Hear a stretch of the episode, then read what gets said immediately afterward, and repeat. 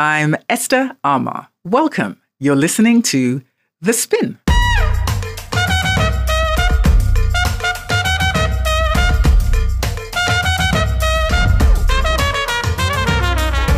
It is that time for an hour where smart is sexy. The Spin, our weekly all women of color media panel. I'm coming to you live from Star FM studios in Accra, Ghana. Our contributors are on the line via NPR Washington, D.C. We are on air nationally across the United States and internationally in Ghana and Nigeria. This program is brought to you by the African American Public Radio Consortium. Today on The Spin, White Lash, Donald Trump, 45th President of the United States. In part one, Trump's 53%, the white American women who voted for him.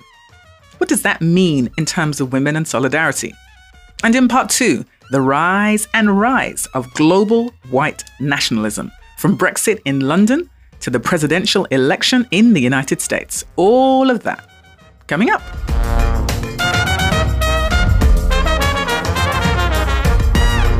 Our contributors this week are Sofia Quintero and Staceyann Chin. Sofia Quintero is a screenwriter, television producer, and novelist. Sofia has published five novels. Her last was Efrain's Secret, and her new young adult novel is the critically acclaimed Show and Prove. Staceyann Chin is a Jamaican born Brooklyn poet, a playwright, an activist, and a mommy. Staceyann co wrote the Tony Award nominated Def Jam Poetry on Broadway. Her work has been featured in the New York Times and Washington Post. Staceyann's debut memoir is The Other Side of Paradise. Right now, Staceyann is performing in Motherstruck, her one woman show that chronicles her journey to motherhood. Welcome, welcome, ladies. Thank you for having us. Thank you for having us. White Lash, Donald Trump. He won. The corrupt billionaire businessman, the bigot, the boaster of sexually predatory behavior towards women, the man caught on tape, the wall builder. He won. Donald Trump, elected president of the United States. This is CNN breaking news. We want to welcome our viewers in the United States and around the world. This is a new day indeed. President elect Donald J. Trump, a stunning comeback, wins in places and by margins that made this victory deep and decisive. The world reeled at the news, shocked, stunned, hurt. This was a white lash against a changing country. It was a white lash against a black president in part. And that's the part where the pain comes. I kind of push back against the advancement of African Americans, of Hispanics, of women, of Muslim Americans. It is a, a mourning moment for, for those people, uh, and it is, it is a moment filled with fear. How did this man win? How did the polls get it so wrong? Who voted for him? Then the blame game started, and the blame game was swift. From mainstream media to social media threads and blogs, they would say, not as high a turnout for Clinton from people of color as there was for Obama.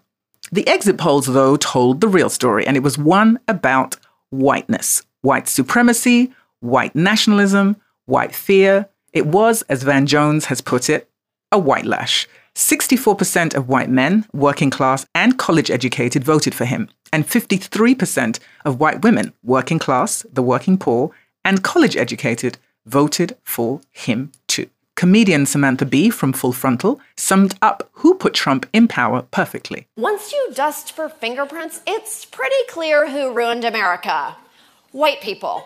I guess ruining Brooklyn was just a dry run. The. Well, they did. The Caucasian nation showed up in droves to vote for Trump, so I don't want to hear a word about black voter turnout. How many times do we expect black people to build our country for us? White people, this is the worst thing we've ever. No, I'm sorry, that's a very high bar, but holy. A series of think pieces followed with headlines like The Myth of Female Solidarity in the New York Times, a paper that also talked about the move from what they called Gloria Steinem feminism, Hillary Clinton vote, to commodity feminism, a Donald Trump vote. Ultimately, whiteness won. And the price people of color, and frankly, those same 53% of white women will be paying, is yet to be tallied. Let's talk white lash and Trump's 53%.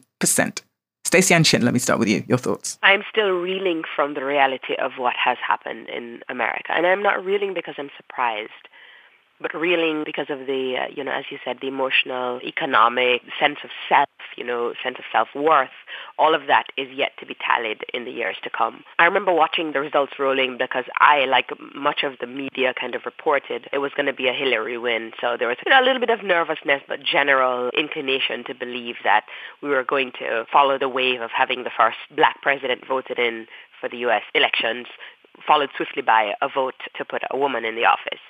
And uh, I don't know, it was just kind of, I think, maybe a metaphor for what is actually the reality here, where so many of us who are on the left and who believe ourselves to be representative of a more progressive America, we live in the bubble of New York and couldn't have imagined that a man who had admitted to sexual assault on tape in his own words. He didn't know he was being taped, so there's an assumption that truth was being uttered. This man who has said so many negative things about Mexican Americans, who have said so many negative things about, I don't know, I think it's easier to count the number of people he hadn't said anything negative about.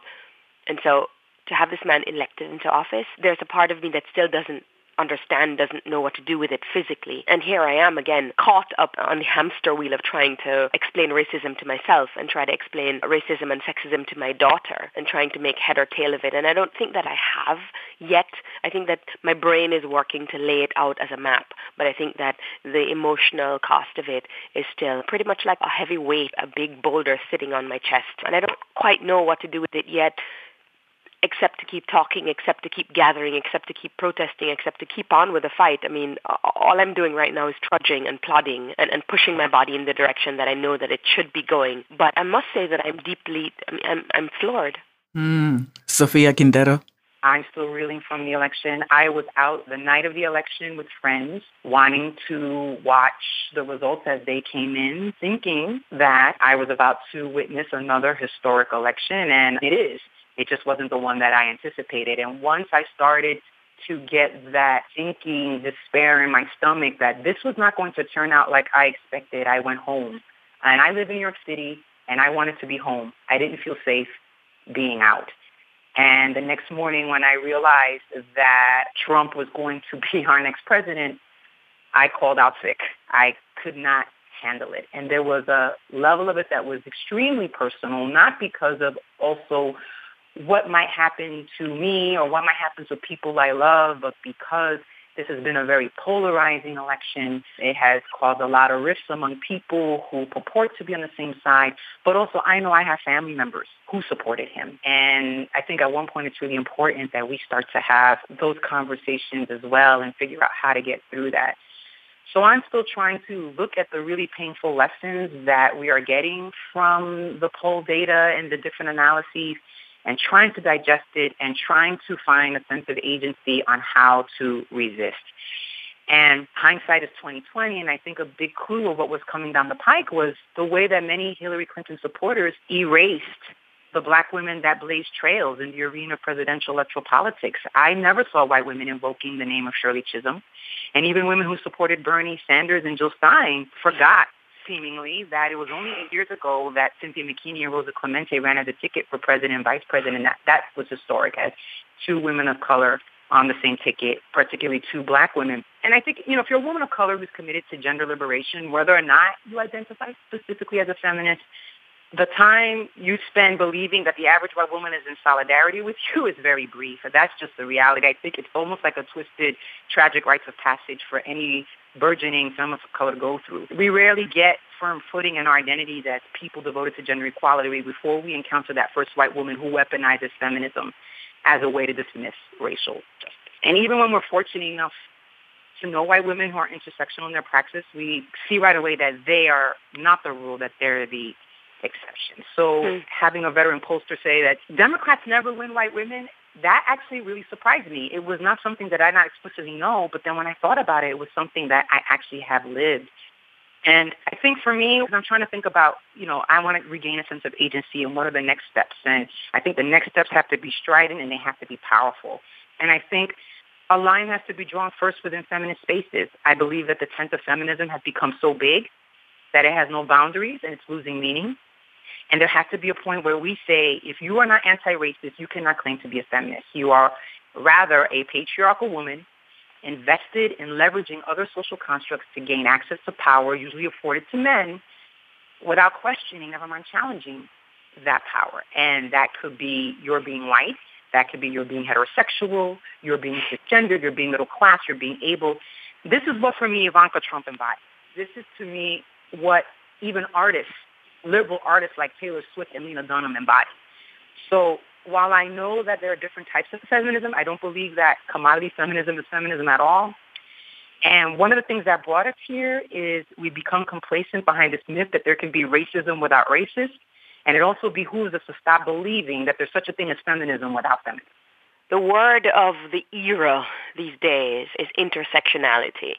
You know, anyone who is on the front line of any kind of social justice work understands that there's no kind of social justice movement that can push ahead without acknowledging the coalition that can only be viewed through intersectional lenses. For so much of my adult activist life, I have lived in this body that is so many things all at once. And, you know, I remember in the late 90s when I came here and I was speaking so loudly about being a lesbian, it meant that that kind of conversation, that kind of articulation, that kind of utterance meant that I was locked out of Jamaican American spaces, locked out of Jamaican spaces, and that I was at odds. I was, you know, experiencing that brutal rift that Sofia just talked about between myself and, and people who I considered my people. And so when I started talking about being Jamaican and what it meant to be queer and Jamaican at the same time, I lost a lot of people who felt that they were deeply Jamaican. In the African American community, when I talked about race, I felt very much at home. Whenever I talked about sexuality, then I felt as if I was not so at home. When I talked about being an immigrant, then the African American community wouldn't necessarily always be as enthusiastic about hearing about that story. And certainly when I talked about being a woman in black anti-racist spaces, when the conversation about sexism, the conversation about misogyny, the conversation about sexual assault and, and women's rights and women's bodies.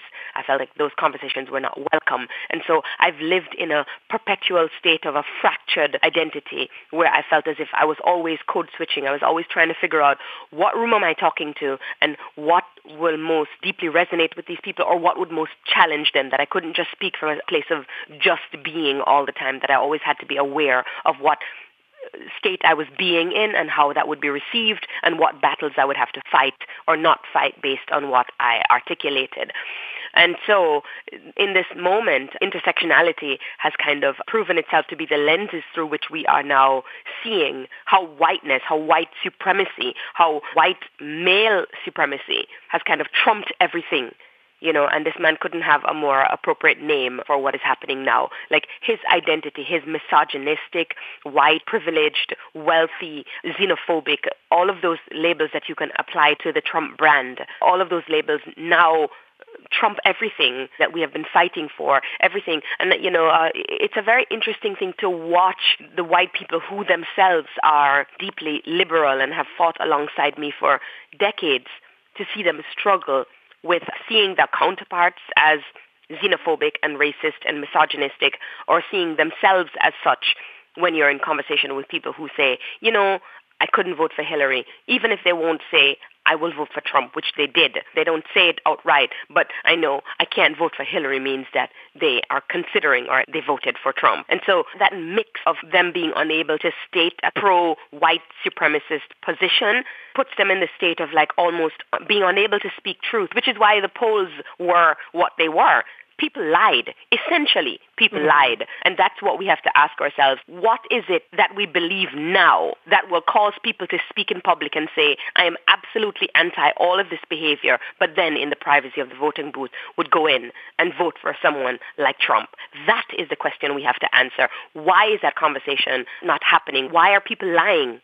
Why? I think what possibly here what's going on is that whiteness is a hell of a drug, and one of the last side effects is a dangerously porous relationship to the truth because there are a lot of folks who believe he will make jobs without having outlined a plan. They believe he will defeat ISIS without lining a plan. But if you say, well, what about this wall he wants to build? Oh, he's not really going to do that.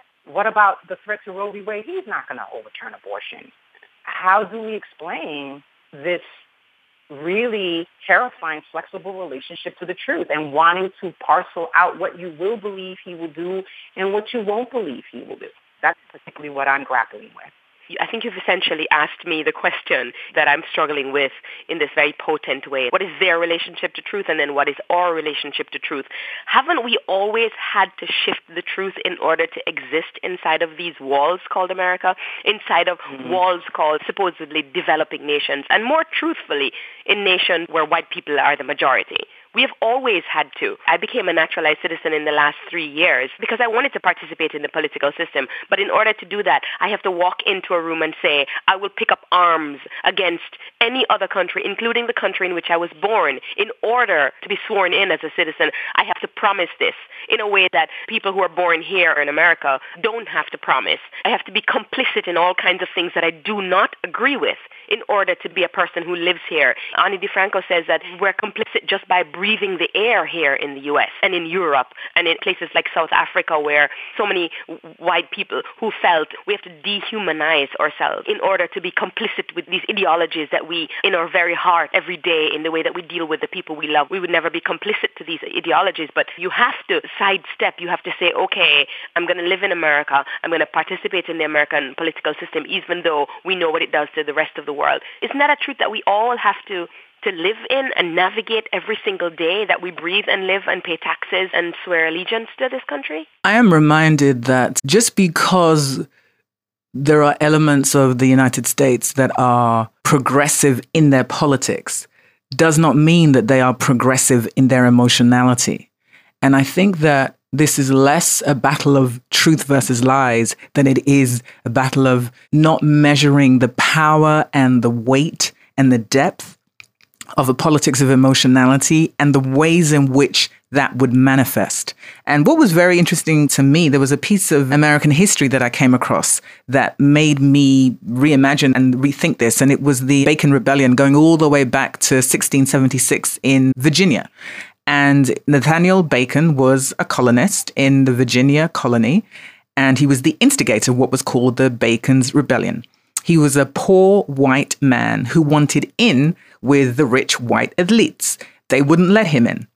And so he, together with a whole group of other poor white working men and indentured servants who were also enslaved Africans, aligned recognizing that they had mutual interests as the working poor against a rich white male elite. And this rebellion was made manifest. And the thing that was powerful about reading about it is that what the rich elite did as a result is they responded by hardening the racial cost of slavery.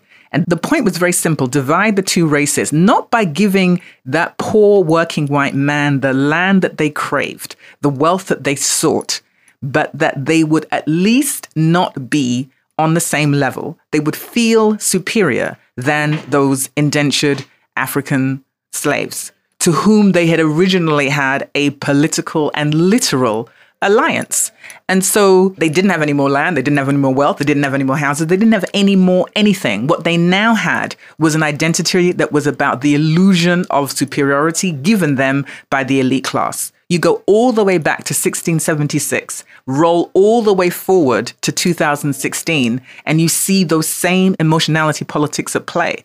Because I think about the delusion of the left being in solidarity with people of color, because that's never been where the work is. And I've always believed this that the work of the white left has been to deal with the white right and to deal with their own family members. It's always been that. And so the notions of sisterhood or community are established by doing the work of dismantling white supremacy where it lives most powerfully, and that's in an emotionality politic. And I've always felt two things. One is that there's a kind of a delusional element of the white left. That's the one thing. And the other is straightforward cowardice, the unwillingness to roll up their sleeves and do the real work for them, which is to dismantle white supremacy in the places that it sits the firmest. So I kind of think of Donald Trump as it is not that Hillary lost, but that the politics of emotionality that exist going all the way back to 1676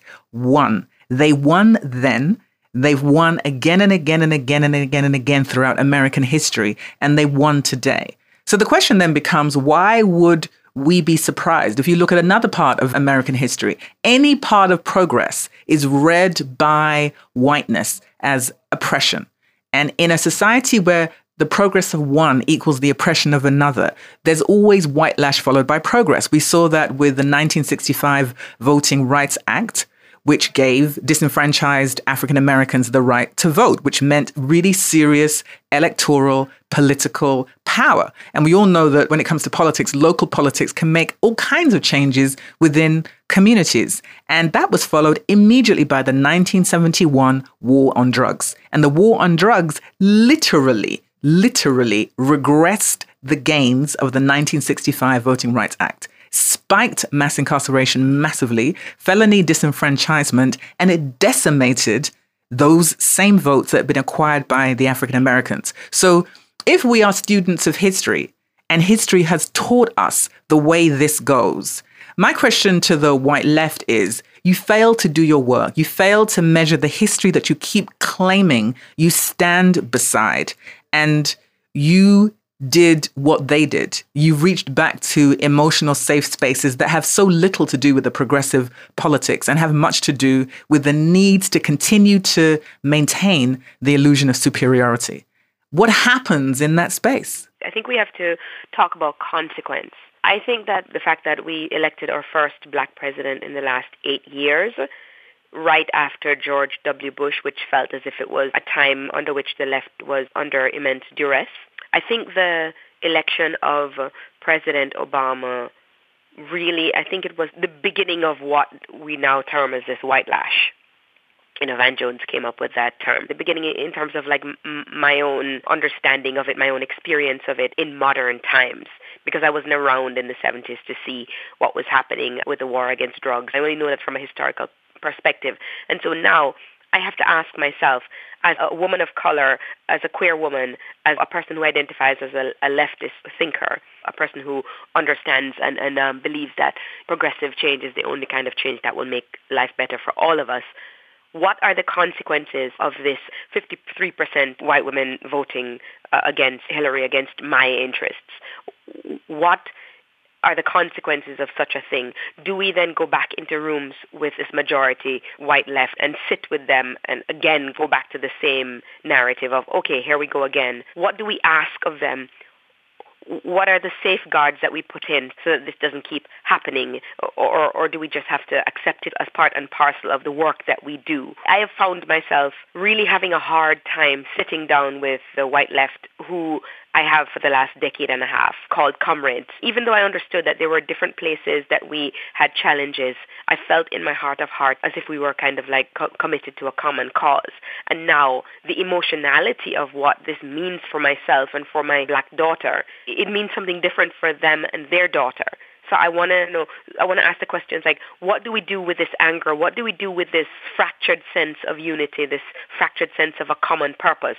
Are we at the beginning of the drawing board again? Like, what do I do with this anger that prevents me from having what feels to me like a conversation that would move us forward? What do I do with this kind of arrested emotionality that I'm really just holding on to? And one day it's depression, the next day it's anger, the next day it's depression, the next day it's anger. I mean, and maybe it's all the same thing, but I feel as if I'm walking in a stupor, like unable to make sense of whether I will erupt or whether I will withdraw.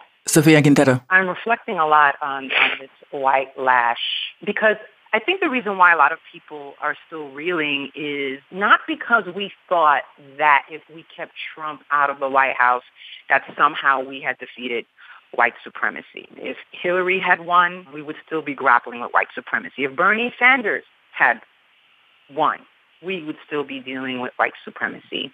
I think the reason why people are reeling is because we wanted to believe that at the very least, with all the work that we still have left to do, that the election and the reelection of Obama moved the dial a little bit that we thought we had gotten to a point that was irretractable. But it's interesting because if we want to talk about white lash, the white lash began on the left in the Democratic primaries. If you start to see some of the ways that white men in particular who were Bernie Sanders supporters were engaging people of color and their critiques and their questions. I, I've been increasingly having conversations about the problem of white performance of allyship where the intention is not to put anything on the line, but really rather only to insulate oneself from challenges to one's essential goodness. This is how neoliberalism and racism without racist often plays out. You know, I'm not a racist. I voted for Obama.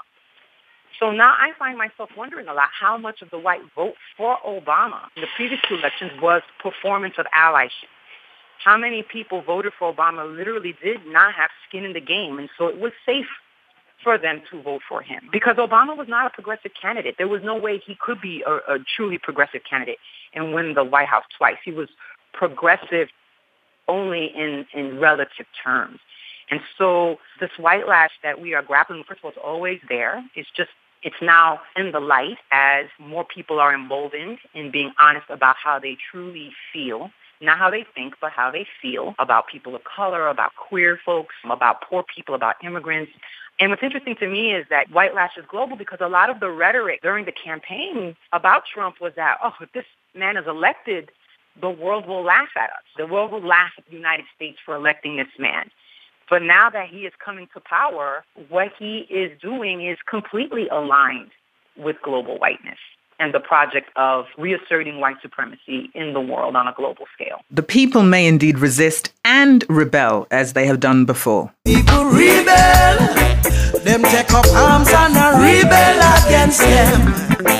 People are rebel, them take up arms and a rebel against them. God things not right, God things not right, no no. God things not right.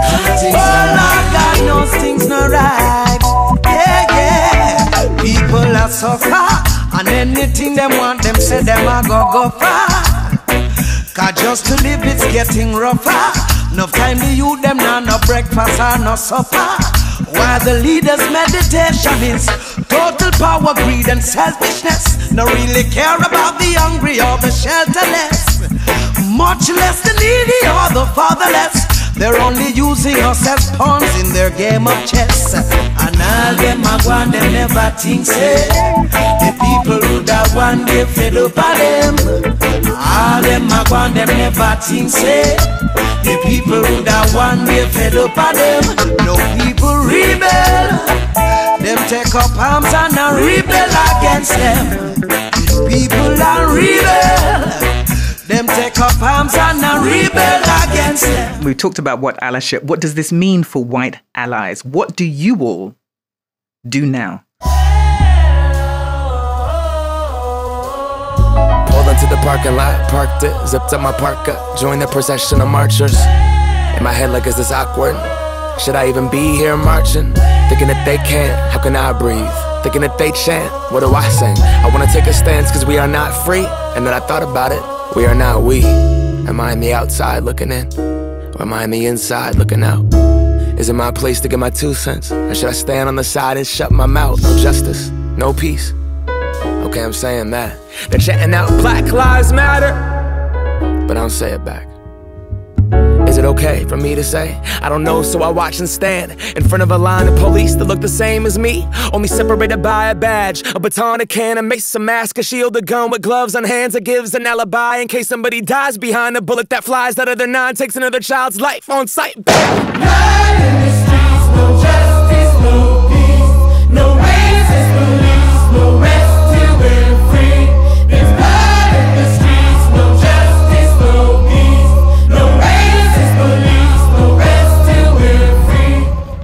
That was part one of White Lash, our focus on the election win of Donald Trump. You're listening to The Spin, a one hour weekly international all women of color podcast. I'm your host, Esther Armah. Our contributors this week are Sofia Quintero and Staceyann Chin.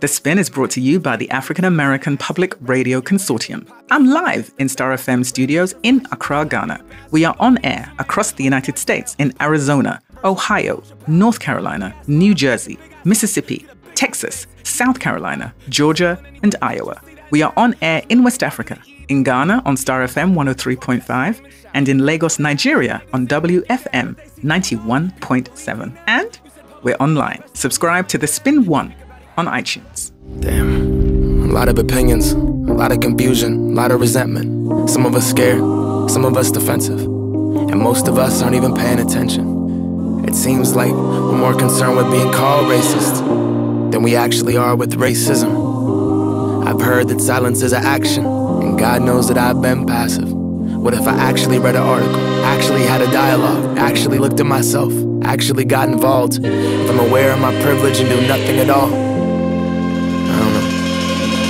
Hip hop has always been political, yes. It's the reason why this music connects. So what the has happened to my voice if I stay silent when black people are dying and I'm trying to be politically correct? I can book a whole tour, sell out the tickets, rap entrepreneur, built his own business. If I'm only in this for my own self-interest, not the culture that gave me a voice to begin with, then this isn't authentic. It is just a gimmick. The DIY underdog, so independent, but the one thing the American dream fails to mention is I was many steps ahead to begin with. My skin matches the hero, likeness, the image. America feels safe with my music and their systems in a suit of me perfect. The role I fulfilled it, and if I'm the hero, you know who gets cast as the villain.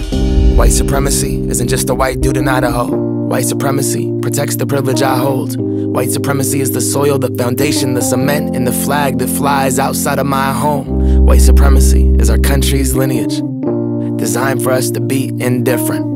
My success is the product of the same system that let off Darren Wilson guilty. We wanna dress like, walk like, talk like, dance like, yet we just stand by. We take all we want from black culture, but will we show up for black lives? We wanna dress like, walk like, talk like, dance like, yet we just stand by. We take all we want from black culture, but will we show up for black lives? Time for part two of White Lash, our Donald Trump focus the rise and rise of global white nationalism. Right now, protests are erupting across America in the wake of the Donald Trump victory and the cabinet he is putting together. Coalitions are being built between Jews and Muslims, the alignments of mutual interests against white supremacy. On November 19th, the National Policy Institute held its annual conference in Washington, D.C. There were more than 200 attendees at the Ronald Reagan Building, and the NPI president, Richard B. Spencer, gave the closing speech. Here is some of what he said. Hail Trump! Hail our people! Hail victory! No one will honor us for losing gracefully. No one mourns the great crimes committed against us. For us, it is conquer or die. To be white is to be a striver, a crusader, an explorer, and a conqueror. We build, we produce, we go upward. And we recognize the central lie of American race relations. We don't exploit other groups. We, we don't gain anything from their presence. They need us and not the other way around. Within the very blood in our veins, as children of the sun, lies the potential for greatness. That is the great struggle we are called to. We are not meant to live in shame and weakness and disgrace. We were not meant to beg for moral validation from some of the most despicable creatures to ever populate the planet.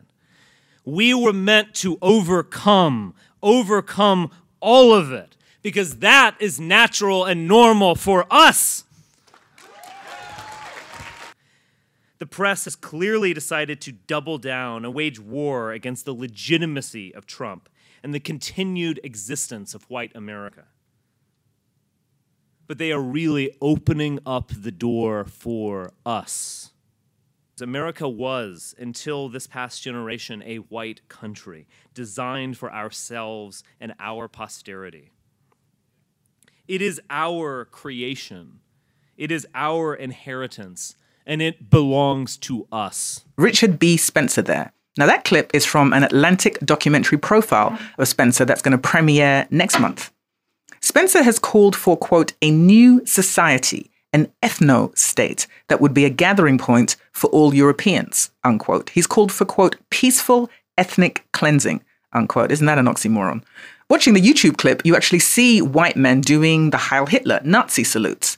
Now, the National Policy Institute describes itself as, quote, an independent organization dedicated to the heritage, identity, and future of people of European descent in the United States and around the world. Unquote. Spencer is part of what is called the alt right movement, and they're part of the far right, essentially white nationalists. And indeed, around the world, we are witnessing the rise and rise and rise of global white nationalism. From the Ronald Reagan building in Washington, D.C., to England and the victory of Brexit, the vote for England to leave the European Union. That was a bloody campaign that waged verbal war against immigrants and laid all the struggles of working white English men, in particular, but also women, at the doors of multiculturalism. In England, the Brexit win was analysed as short sighted. It was a victory for whiteness. Trump said the American election would be Brexit times 100,000. And the vote to abandon the European Union was a shock to the rest of the world. But it signified a shift across Europe.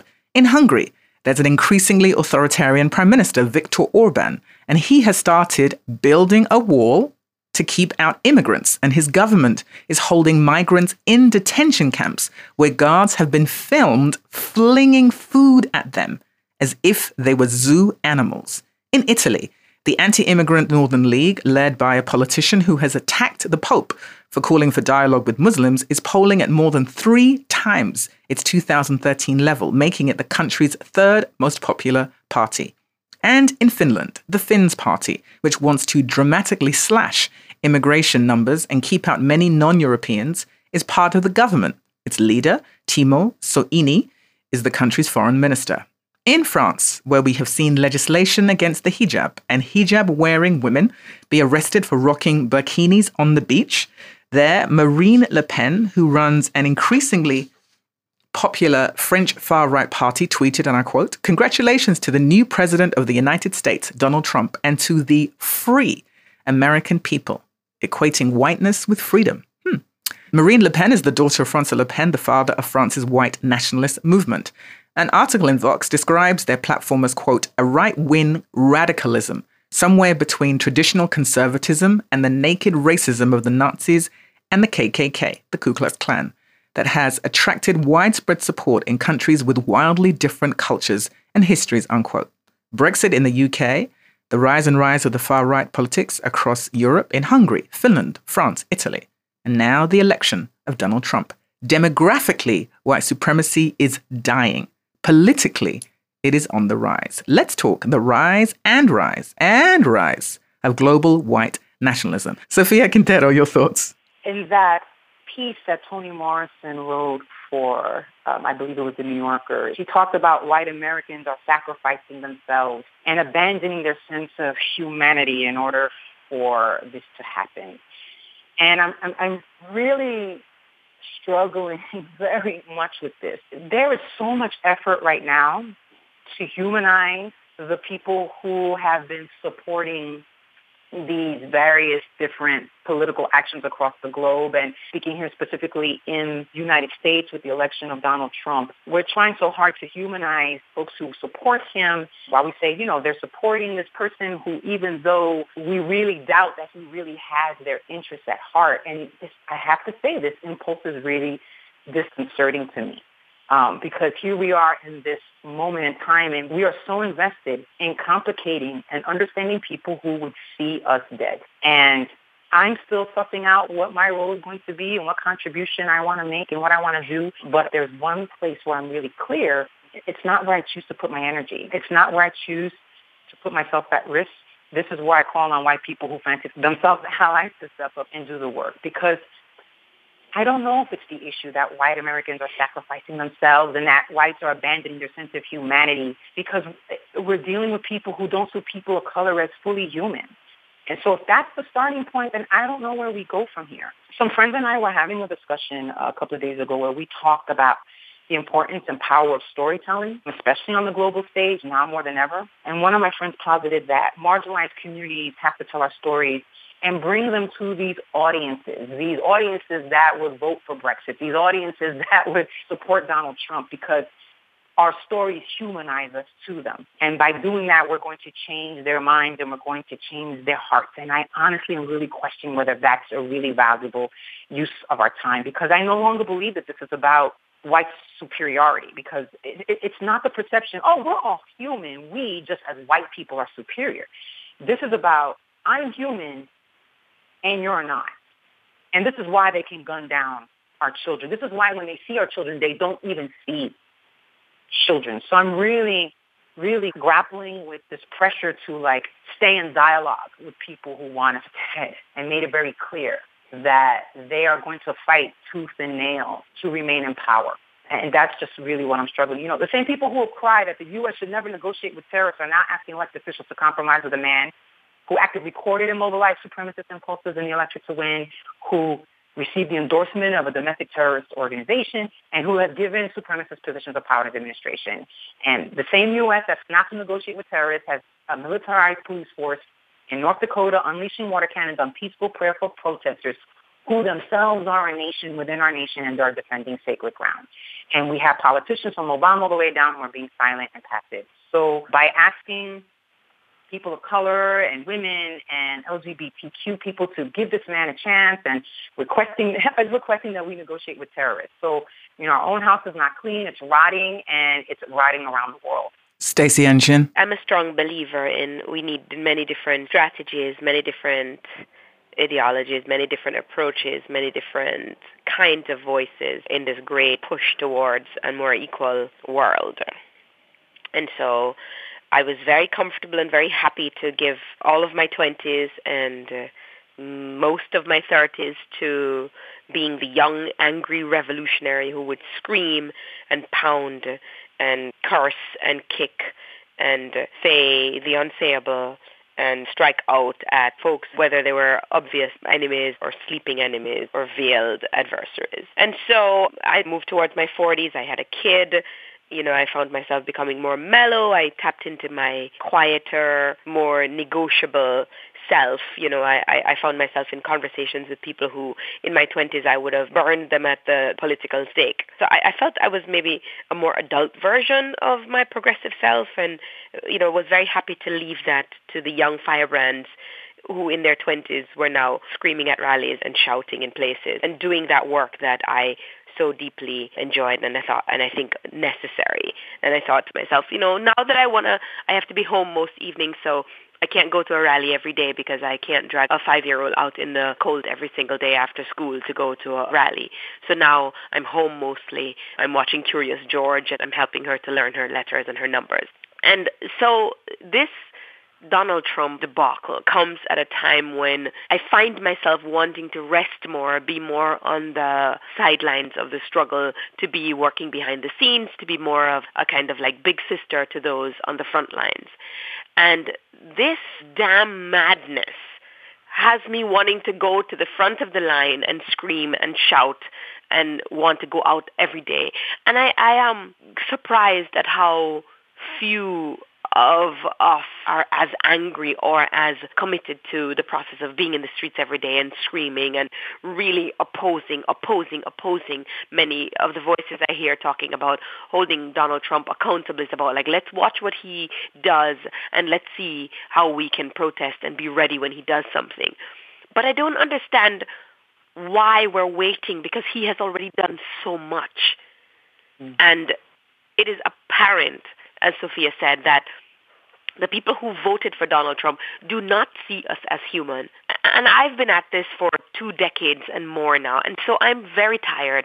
And I don't really want to be out there in the same way that I was in my 20s. But it seems like this is what we have to do we have to garner these angry feelings that we have. We have to get out there and we have to kind of, this is like a, a battle. This is a frontline battle. If this man and his ideologies, even if his policies are different from what he said he would do, now he doesn't want to build a wall, now he doesn't want to lock up Hillary, and all of the things that he's walking back on. The, the existence of this man in the White House at the head of our government, the overt endorsement of him as the voice of the U.S the country in which I live.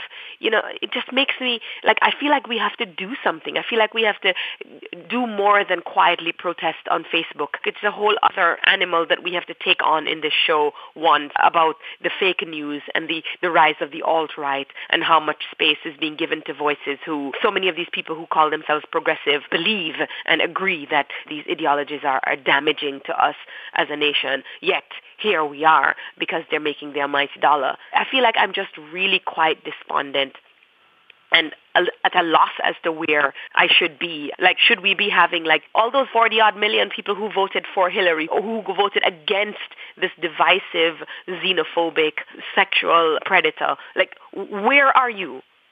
Why are you not out in the streets? Why are your voices not heard? Why isn't there a bigger uproar about this? Why are we waiting to see what he will do? The man has said what he will do. The man has done many things. In his whole career, there's evidence of him being all of the things that we say, let's wait and see if those things come true. They've come true already. And here we are, just talking. I think we need more than talk there has been protests every night since Donald Trump has been elected. If the call is for people to be on the streets, people have been and are going to the streets and have been on the streets every night in different cities across America every night. I have been counting, not even just in America, but globally, because of the concern of what a government like that means for the rest of the world, what America then does with that kind of government for the rest of the world. But I really take Sofia's point about reimagining what resistance will look like in these next four years. There's this saying America always has we don't negotiate with terrorists, except when they are white political terrorists. And then we're invited to wait, to privilege, to humanize, to negotiate, to conversate, and to communicate. And so the question then becomes the desire for people of color to consistently think that if we were just more human in terms of whiteness, things would be okay. And the reality is, you're looking at a continued history where that's the truth. We have never been fully human to whiteness. But I think that's the wrong question. The question becomes is who are we to ourselves? And how does that then manifest in terms of resistance? Because the reality is demographically white supremacy is dying. And Politically, it may be on the rise, but the nature in which people of color amass. The question is, what are the global strategies going to be in order to say this is a kind of political last hurrah? Are we saying there is a willingness to bring down white supremacy? And what kinds of strategies are we willing to engage to have that happen? I think me, like so many of us, I was sitting, I'm talking to you from Accra, Ghana. There has been huge support here for Donald Trump. Huge. So many of the people that I know, love, respect, break bread with, go to brunch with, hang out with, have all told me in all kinds of ways how and why they support this man. And I have been speechless, appalled, strident, angry. We've argued. It's gone on and on and on and on and on. And I think the shock and the hurt has taken time. I mean, we're, it's almost coming towards the end of November. This is our first show on Trump because I literally could not even get myself together to do the research and nobody could talk. And so we are at the beginning stages of imagining a resistance for this next four years. So I definitely invite us to be kinder to ourselves and to each other and to be patient with ourselves and each other, but to really reckon with reimagining allyship in really specific ways and being much more willing to make demands of an allyship that has to go deal with your cousins, your cousins being all the other white people that voted for Trump. That's part of what they have to deal with. The question for us is going to be what is our resistance going to look like? And I still think that that is being figured out. I still think that is being figured out. So, closing thoughts from you both, starting with you, Staceyann. I think it's important that we continue, you know, as you said, the demand of our cousins and ourselves a more visceral, a more present, a more measurable response. I think it's easy to lay your body down under the covers and to live in the kind of stunned paralysis that this can lead us to. And I think that myself included, you know, I've gone to two protests and it's been nearly two weeks. And so there's a part of me that would have liked to have seen more from myself. And, and I understand, a part of me also understands why I'm quiet and why I, I don't watch the news as much or why I don't research as much as I used to or why I turn away from these facts that make me feel so uh, deeply unhuman or without value. If I have one thing to say to people, if I have one thing to say to myself, is to get up Move out of the stupor. Pick up your pen. Pick up your guitar. Pick up your voice. Raise your fist. Move one foot in front of the other and get moving. And this I say with, with, with great love and, and great understanding for, as I said, the stunned paralysis that holds us all in its grip just now. I feel like we need to move. I feel like we need to get up. We need to shake this and we need to move. And we need to gather and we need to find each other. And then we can do the figuring out while we are together. But I think many of us are choosing to, to stay out of the fray, to be in the quiet of our homes, to be away from the noise of it, to be away from the pain of it in order to survive it. And I, I think now is not the time for that quiet. Now is the time for noise. Sofia Quintero, closing thought. Well, one thing that I would like to see us more do as that we haven't been able to talk about, but is really important and has been a lot on my mind, is one of the places that we have not spent a lot of time addressing while we've been busy blaming each other on the left is not holding the news media accountable for the way that they normalized this man from the beginning of his candidacy. So there is a, this great push, a necessary push right now to never, ever normalize his ideologies and his practices and his policies.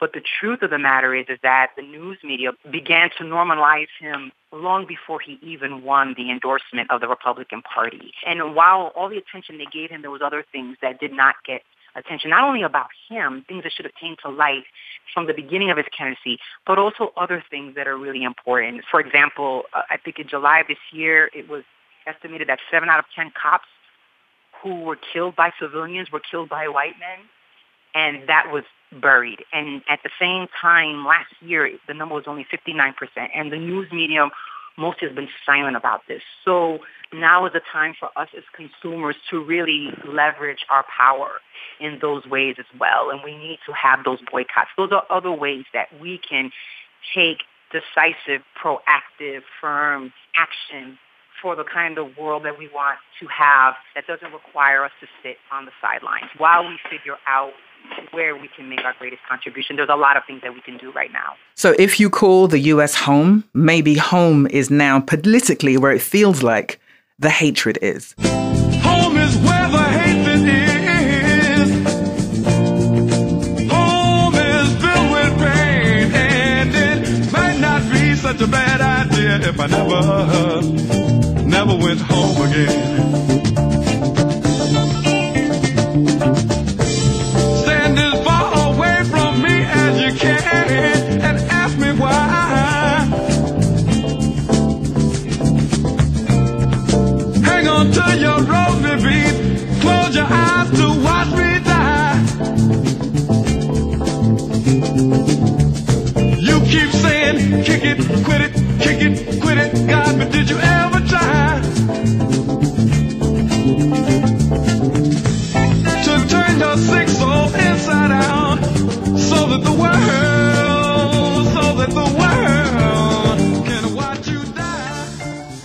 From home as a place of hatred to a word for the millions of people of color dealing with this new day. Folks are saying prayers, asking God, Allah, whoever you call, to show us a way because it feels like politically devils are trying to break the world down. And white America may feel that it is only at war with terrorism and racism, but more than anyone else, it is at war with itself. Yeah.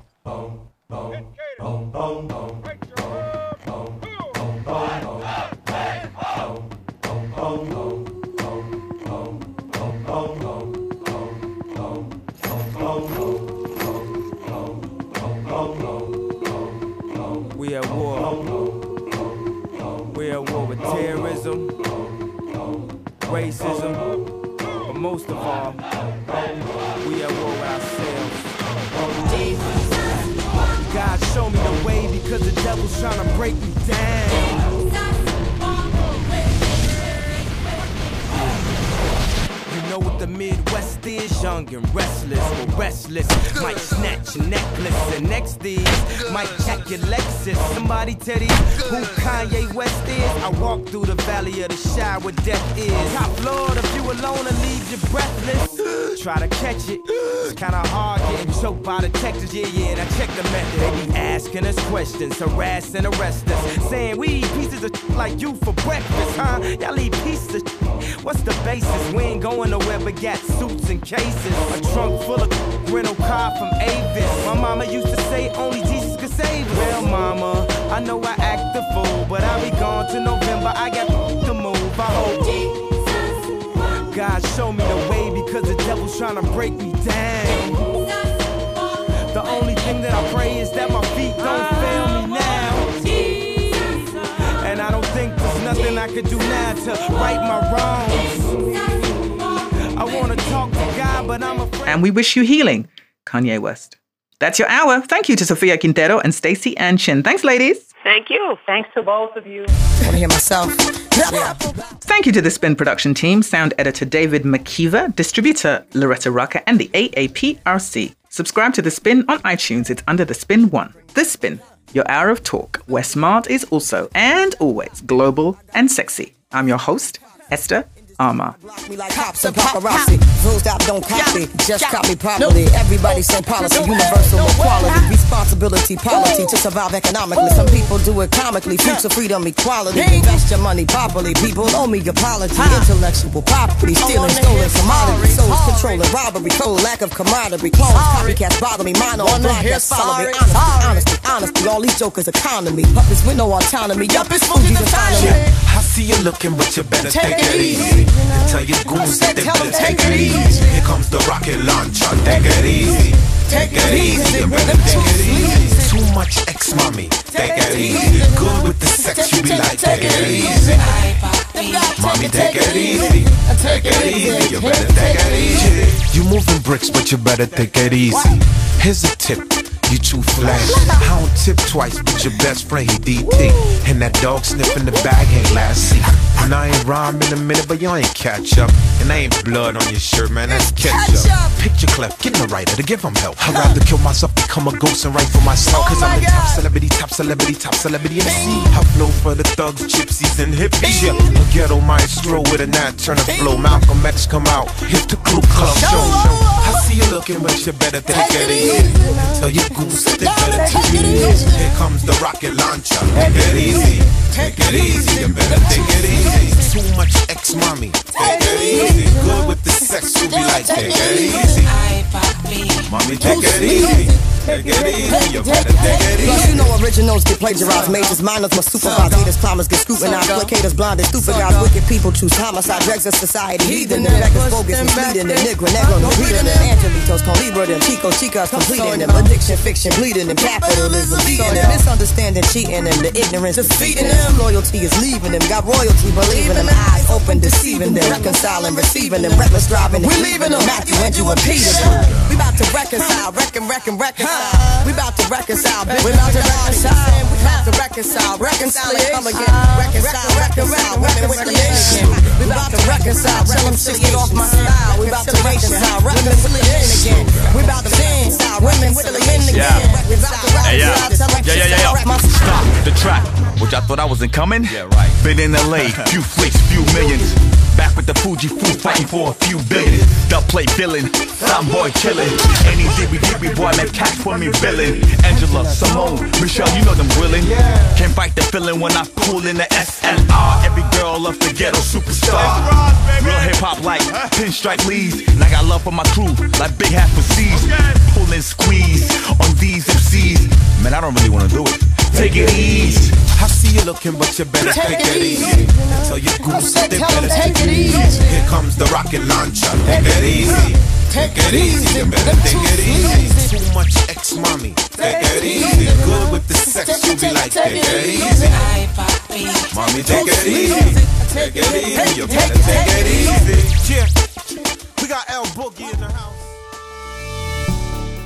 This program has been brought to you by the African American Public Radio Consortium, NPR Distribution, and the Public Radio Satellite System.